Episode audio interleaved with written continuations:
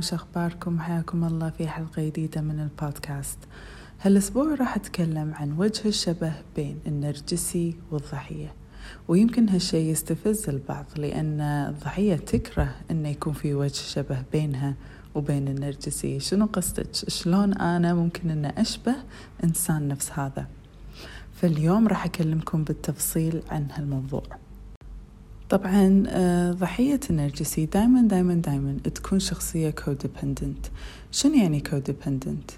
آه، في العربي نقول الاعتمادية المشتركة ومعناتها إن لما أنا أحتاج إن الشخص ثاني يحتاجني.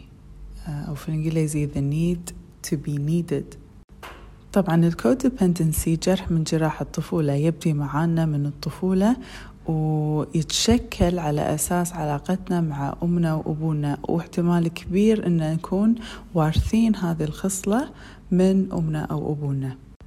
ممكن تسألوني شلون يعني أنا أحتاج أن أحد يحتاجني؟ زين فخل أقول لكم شوية بتفصيل أكثر. الكوديبندنت تعلم من من صغره يعني من طفولته انه هو ما له قيمة حق ذاته. تعلم انه لازم أرضي أحد غيري لازم أعطي أحد غيري قيمتي لذاتي تيجي لما شخص ثاني يعطيني قيمة. أما أنا من نفسي ما أقدر أعطي نفسي قيمة. زين ف self abandonment يعني أو نبذ الذات. الواحد يتعلم أنه مو أنا المهم. أي أحد ثاني مهم بس مو أنا. وهذا الشيء أنا شخصيا أشوف أن المجتمع وايد يشجع عليه خاصة مع الأم ال codependent يعني المجتمع يعلمنا أن الأم إيه لازم هي ما يكون لها قيمة لذاتها. قيمتها لذاتها تيجي من تربيتها حق أبنائها. إذا أبنائها زينين إيه أم زينة. إذا قدرت تعطيهم فإيه أم يعني مثالية. ف وللأمانة هذه الفكرة وايد غلط لأن لما الأم أه تحس بهذا الشعور معناته أن هي ما عندها قيمة حق ذاتها قيمتها إتهي من عيالها. وبهالطريقة هي تورثهم نفس التفكير وهم إذا هم طلعوا مو زينين لسبب ما فهي تصير شنو قيمتها؟ قيمتها صفر وهي راح تتعب. فتلاحظون معاي شلون ممكن إن الكوديبندنسي تكون آه، دائرة شريرة يعني a vicious cycle إن الأم تكون codependent وعيالها يورثون منها هذا الشيء وعيالها يطيحون بإيد نرجسي وشنو ال codependent يحس؟ يحس إن أنا لازم أرضي هذا النرجسي. إذا أذبح نفسي وأنا قاعد أحاول أكيد هو راح يتغير. فهذه خطورة ال codependency مع النرجسي انه دائما الضحية الكوديبندنت تحس إن هي لازم تثبت نفسها قدام النرجسي. إذا هي وفرت له كل الحب وكل الخدمات وكل شيء أكيد هو راح يستوعب أكيد هو راح يتغير أكيد هو راح يتعلم يحبني. بس هذا شيء مستحيل مع النرجسي. يعني في ناس يقزون عمرهم كله مع النرجسي بحب وعطاء بس بس ماكو. يخلص العمر والنرجسي ما يستوعب هذا الشيء ولن يقدر إنه يستوعب هذا الشيء. وطبعا هذا سبب من أسباب إن ضحية النرجسي لازم تتشافى من جراح طفولتها عشان تقدر تهد النرجسي. لأن طول ما هي فيها الكوديبندنسي راح تظل على هذا الموال. لازم أسوي له لازم أرضيه لازم أحاول أقنعه أن أنا زينة لأن هي ما تعتقد من من نفسها أن هي زينة. لازم النرجسي يحسسها أن هي زينة. لازم النرجسي يحسسها أن ترى wow أنت أنجزتي wow أنت سويتي شيء حلو. وهذا شيء ما راح يجي مع النرجسي فهي راح تذبح نفسها ولا راح تسمع منه هذا الكلام. فشنو راح يصير فيها؟ راح تتدهور. ماكو قيمة حق النفس. لدرجة أن أصلا هي نشوف أن النرجسي يعنفها ويسيء معاملتها بكل الأنواع وبكل الطرق بس تظل معه لأن هي ما تعتقد أن هي تستاهل أكثر من كذي أو أحسن من كذي. ما تعتقد أن هي تقدر أصلا تطلع من هذه العلاقة.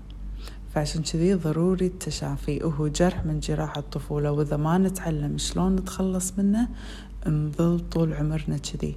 ونفس الشيء نفس السبب اللي دائما أقول لكم إذا ما تشافيتي وتطلقتي من النرجسي راح تردين تتزوجين نرجسي لأن للحين الكوديبندنسي شغالة.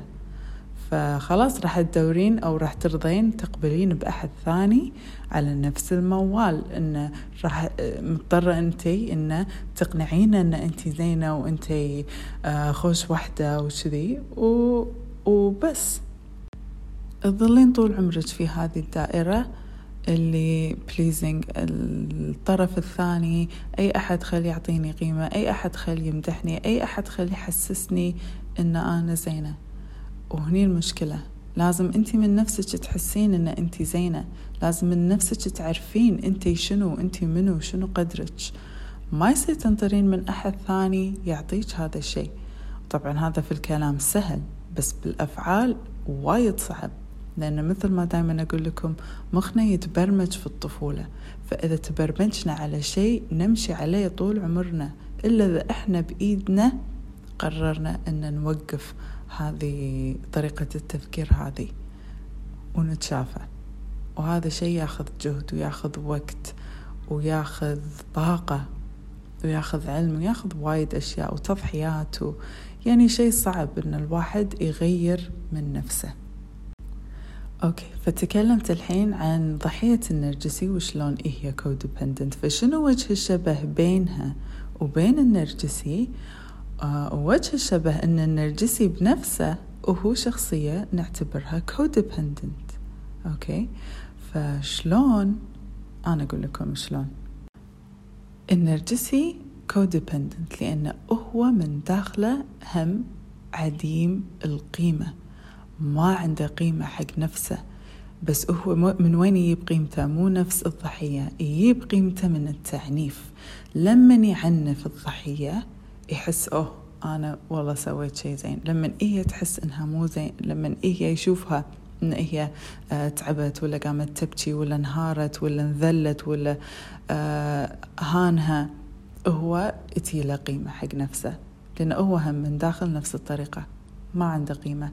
بس بسبب اضطراب الشخصية اللي عنده يعني للأسف آه هذه هذه طريقته وأسلوبه في التعامل. فعشان كذي نشوف النرجسي دايما آه يعنف لأنه يجيب قيمة حق نفسه بهالطريقة. النرجسي مو مثل ما تتوقعون. ما عنده ثقة في نفسه. ما يحب نفسه يكره نفسه. من داخله أكو حفرة سودة كبيرة. ما يعرف هو منو وهو شنو. لو لو يقدر يحب نفسه أو لو عنده ثقة بنفسه كان ما شفتوه بهذه الطريقة وبهذا الأسلوب. فبالضبط نفس الضحية ال codependent من داخل ماكو شيء. بس هو بسبب اضطراب شخصيته يتعامل بهذه الطريقة. يعني عكس ال codependent الضحية. ونشوف إن ال codependent دائما يحاول يتحكم في رؤية الناس له. وهذا نشوفه في الضحية ونشوفه في النرجسي. النرجسي طبعا يتحكم في رؤية الناس لا عن طريق الكذب يتكذب يمثل عنده قناعين مني يقول شيء ومناك يقول شيء. يتكذب يوهم علشان يتحكم في الآخرين. أما